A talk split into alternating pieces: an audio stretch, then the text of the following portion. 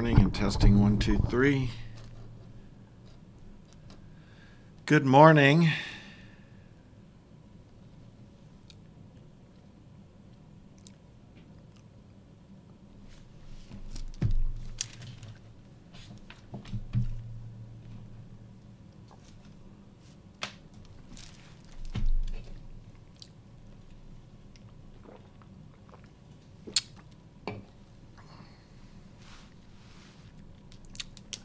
Help me, Lord, now to deliver this message. well, in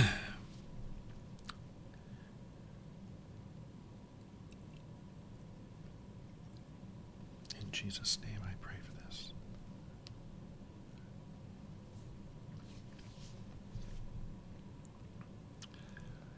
Oh, Lord, thank you for this assurance.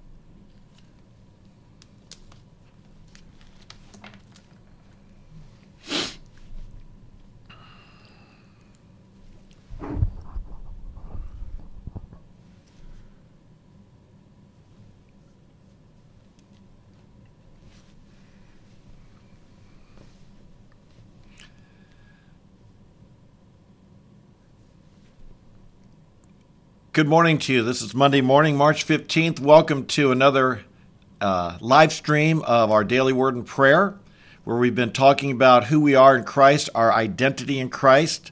I hope you had a great weekend. Hope you had a wonderful time in church. And I hope that you're ready for a great weekend today as we walk with the Lord and uh, walk in his victory and his triumph. Of course, all we've been learning here is not just with the intention of of uh, understanding some sort of theology. It's to be practical and to be a life giving theology for us, and that we would live in light of these vital, vital truths.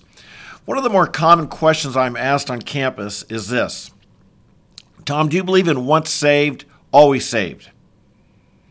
Uh, it's a catchy phrase that many people believe and have used and taught that addresses the idea of can you lose your salvation? Once a person has come to Christ, is it possible for them to not to ever lose that salvation? The question's usually asked for one of three reasons. It's usually asked because someone knows somebody that they thought for sure was saved, and now they've fallen into sin. Sometimes it's asked from some, because of someone they thought for sure was saved, and now they're not following Christ at all. I mean, not only did they fall into a sin, a particular sin, the first first case falling into a particular sin that they re, that you know that now they're sorry, they repented, they they only did it one time, and they ask, well, did they lose their salvation when they did that? The second case would be when they uh, they don't repent, they're still living in sin.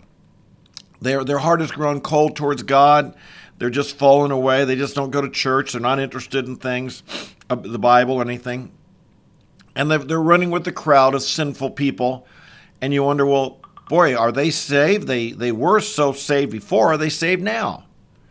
And the third is an even harder one. And that is, well, what about the person who once really seemed on fire for God and now they are they reject God. They they are at enmity with God. Uh, they they may come right out like I had a close friend who, my goodness, was a very close friend and a very a comrade with the Lord, a brother in Christ. So I believed, and he got to the point where uh, he he literally said, "Tom, I do not believe in God. I do not believe Jesus is the Son of God. I do not believe." He rose from the dead. I do not believe he died for my. I mean, he just he just went right through our theology and directly repudiated all of it. Well, that guy, was he saved? Is he saved now?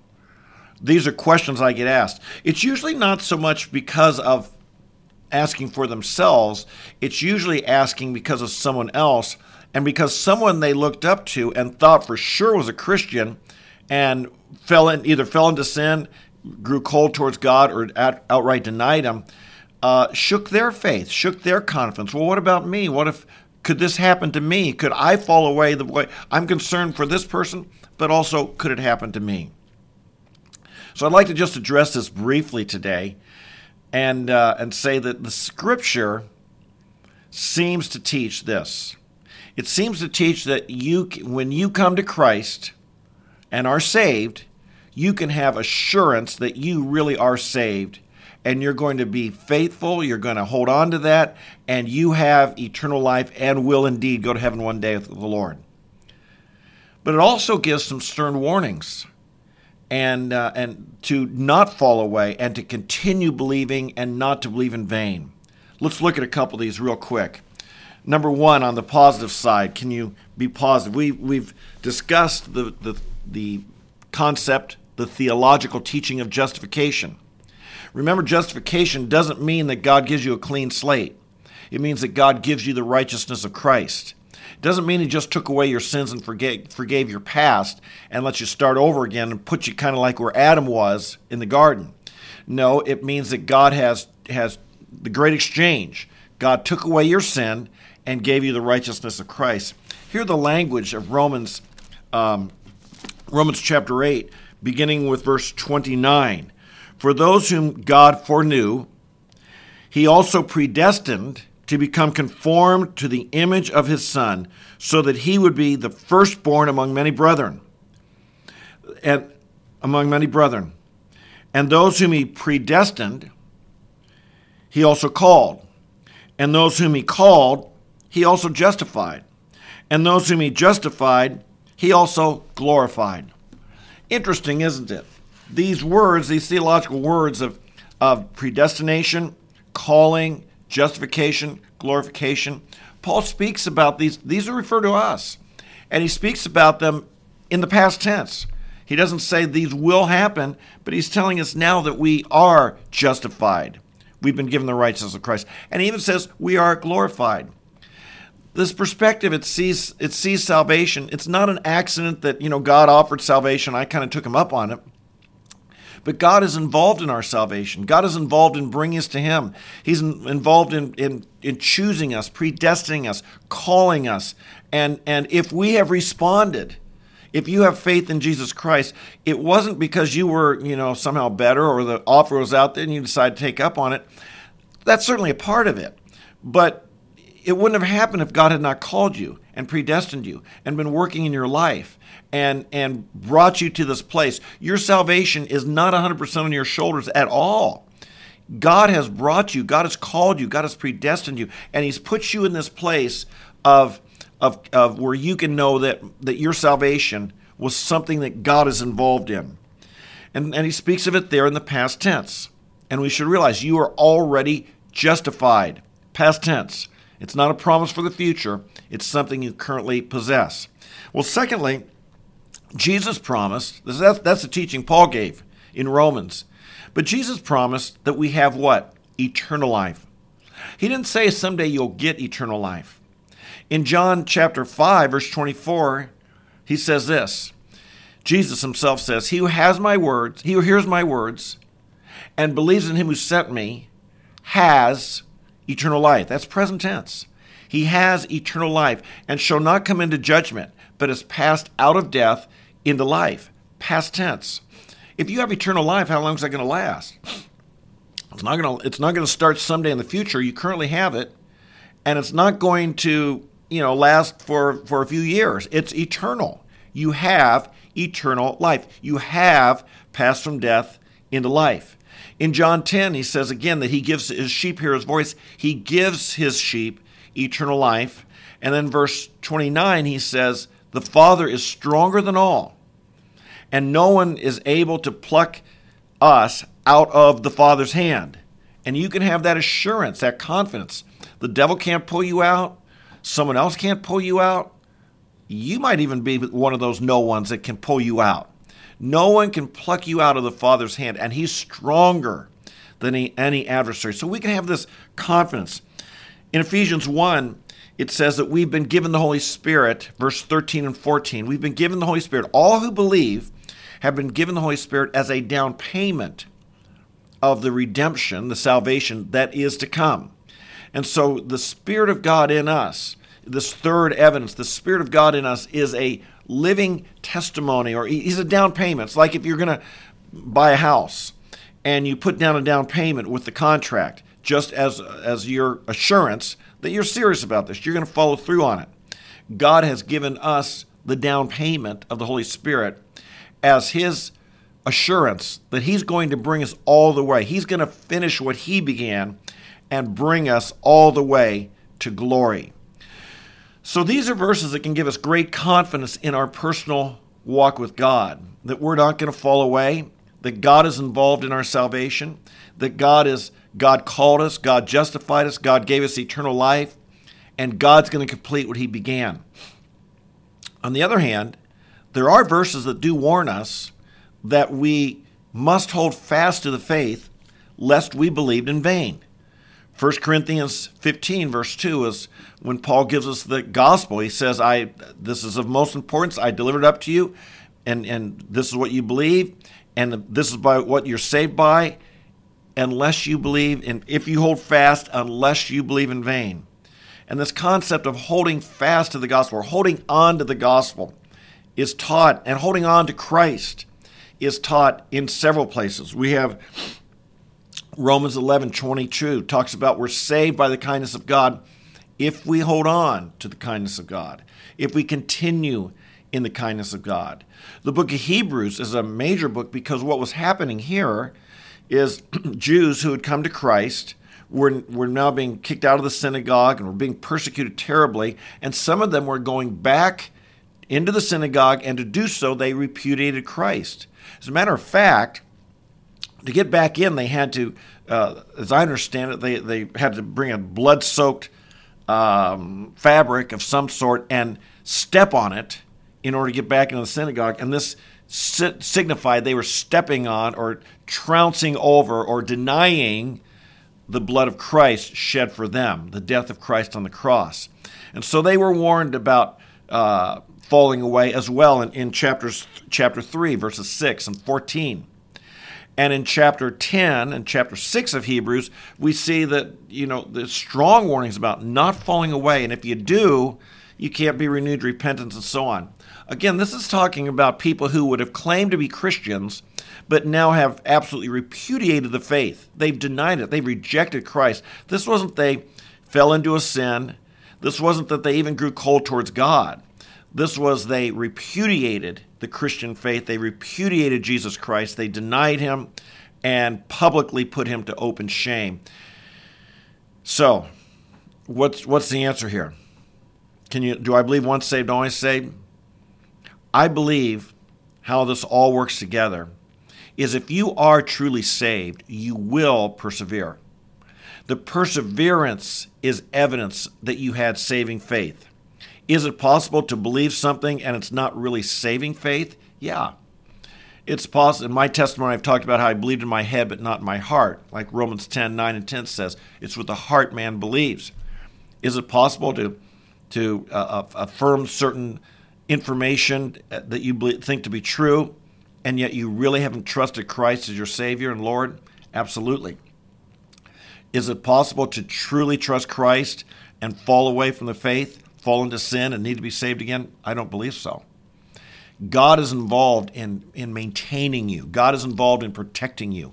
God is involved in God, God God helped you have that faith in the first place. He called you and predestined you, and God's going to watch over, guard you. Nothing is more powerful than God, and He's got you in the palm of His hand. So, what's the answer? The answer is for you, hang in there. Cultivate your faith. Be strong. Hang on to your faith. Don't believe in vain. Receive the warnings and let the warnings help you be um, uh, faithful. This teaching was never given so that we could, could be lackadaisical and lazy in our faith. No, the teaching was given to give us assurance that what we're pouring our life into is not going to betray us in the end, that we really are believers. There really is reward. It was given so that we assurance. You know, I think in I think of a family relate or human relationships, like a husband and wife. If the wife is always concerned the husband's going to walk out on her and betray her, leave her, you know that it's hard for her to really love him. Love him. She serves, she serves him and honors him out of fear that she might be in, be abandoned someday. It's very very different than if she knows she's loved and in the midst of that love she she loves in return you can have confidence in the love of god you can have confidence in the salvation of christ you can have great confidence in this and and we but we don't let that confidence and that assurance cause us to be lackadaisical. We don't let it cause us to say, oh, okay, I've got this salvation thing worked out. Don't need to worry about that anymore. I'll go on to other pursuits in life. No, we, we, we bask in it, we glory in it. We let it feed our soul. God has accepted us. God has loved us. God has made us his own child. God has forgiven my sins. The most important things that could ever be in life, I've got them. They were God's gift to me by grace through faith in Jesus Christ. They're now mine. It's the greatest treasure possible, and I will guard it and protect it and nurture it and, and let it become, fill my life that I'm accepted by God and loved by God, and I can have confidence this is the way I'm going to be the rest, not only the rest of my life, but the rest of eternity, because now I have eternal life. Amen? Let's go to prayer and thank God for this. Father in heaven, I thank you today for each one of us. I believe, Lord, I believe that we are justified called, predestined, justified, even glorified. I believe, Lord, you have given us eternal life, not temporary life, not just uh, uh, something that, that's for a little while. You've given us something that will last forever. I believe, Lord, that we have passed out of death into life. We won't come into judgment. We won't be condemned because we have eternal life. And I thank you, Jesus. We give you all the glory for this. We give you we acknowledge our salvation, Lord. We were blind, lost, dead in our trespasses and sins. What could we do? Nothing. We could do nothing to save ourselves. No good works on our own, no inspiration on our own, no hope on our own. Nothing could have saved us. But while we were dead in our trespasses and sins, you made us alive in Christ. We thank you. We have been saved by grace through faith in Jesus Christ. Lord, this is a great treasure you've given us we, we do want to carefully guard it. We do want to carefully nurture our faith. We do want to be careful not to believe in vain, not to fall away, not to not to allow our heart to grow cold to you. Lord, I pray for I, and we've seen others do this, Lord. We've seen others that we thought for sure a person's saved and, and time has shown they weren't. And and Lord, it rattles us. It, it disturbs us, and we we wonder, well, could that be me? And I want to thank you that we, we you don't want us to judge ourselves by others because we don't know what was really in their heart. We don't know what they only you know the hearts of men. Lord, we know in our heart we as best we can we've come to you we've believed in you we've trusted in you we trust that no matter what happens to another that our walk with you is something secure our relationship with you is something secure you have saved us, and we're in the palm of your hand. And we thank you that no one can take us, no one's stronger than you, no one can pull us out of your hand. Lord, today we pray, I pray for each one of us that we would be, like we, like we said earlier, nurturing that faith, guarding it. Lord, I pray that when disappointment comes into our life or, or an unanswered prayer or someone uh, something happens that shakes us, help us, Father, to freshly come to you and as our refuge, our strength, our high tower, our rock upon which we stand. Help us, Lord, when our faith is challenged or shaken, to come to you and not run from you. Help us, Lord, to do the things we need to do to remain strong and faithful. Help us, Father, not neglect to be cultivating this walk with you. We do pray, Lord, for friends of ours who, whose hearts have grown cold towards you. and we were confident, Lord, they were saved. We pray for their repentance. We pray, Lord, whatever's pulled them away, again, if it was a discouragement, a disappointment, a bitterness, a root of bitterness, if it was uh, some sort of a moral failure, a sin they fell into, whatever it is, Lord, we ask that you would bring these people back to you. If they're really saved, if they are saved, if they have genuine faith in Christ, don't let them waste their life. Don't let them go in the wrong direction, Lord. Bring them back to you. We pray for them today. Release them from chains that Satan has bound them with. Release them from prisons that he's holding them in. Lord, uh, reignite their faith break break breakthrough protection around them deliver them from evil. Lord if they've gotten involved in, in sinful habits or with the wrong people deliver these people. Bring them back to you. If they're if they're really your children bring them back we pray. Lord we we today ask these things. We are confident in you. Lord we we, we thank you that we needn't fear that somehow we're going to serve you all our life, and at the end we might make a mistake, and then it's all over. And it was all in vain. We don't believe that, Lord. We believe that you're going to watch over us. Thank you. Thank you. We can be assured of your love today. And we need not walk in fear. We need not walk in fear, Lord, that it's all in vain. We thank you it's not. You will keep us faithful to the end. We believe that. We dedicate ourselves to that. We renew our faith today. Jesus, you're our Savior. It's our deep desire to be faithful to the very end as we follow you with all of our heart. Today, Lord, we take this one day at a time.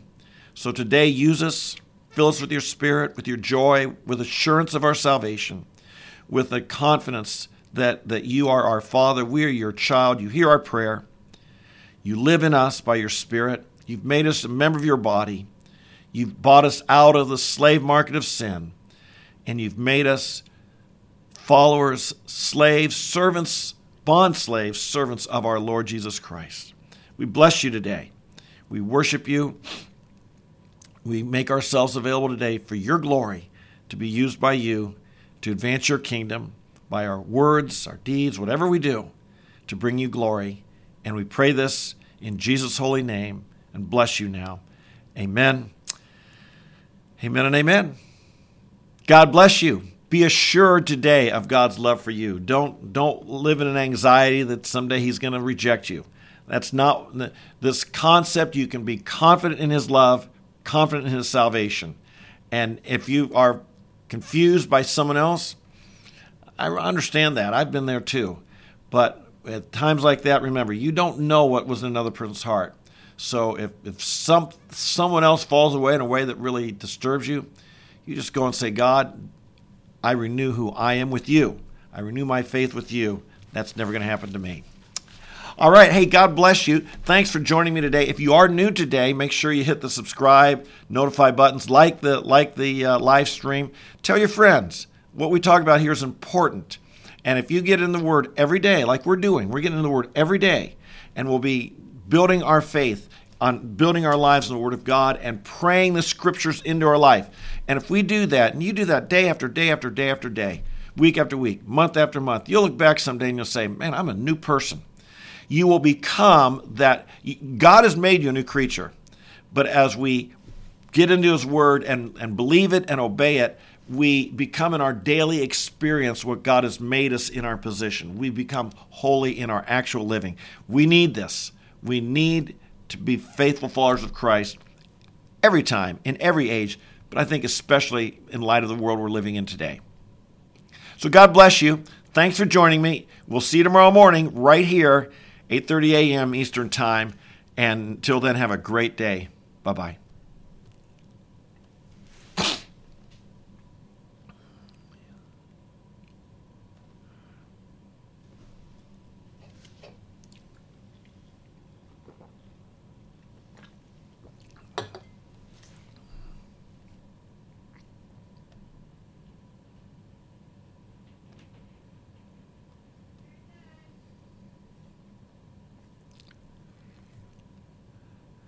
All right, good. Um, uh, eleven thirty.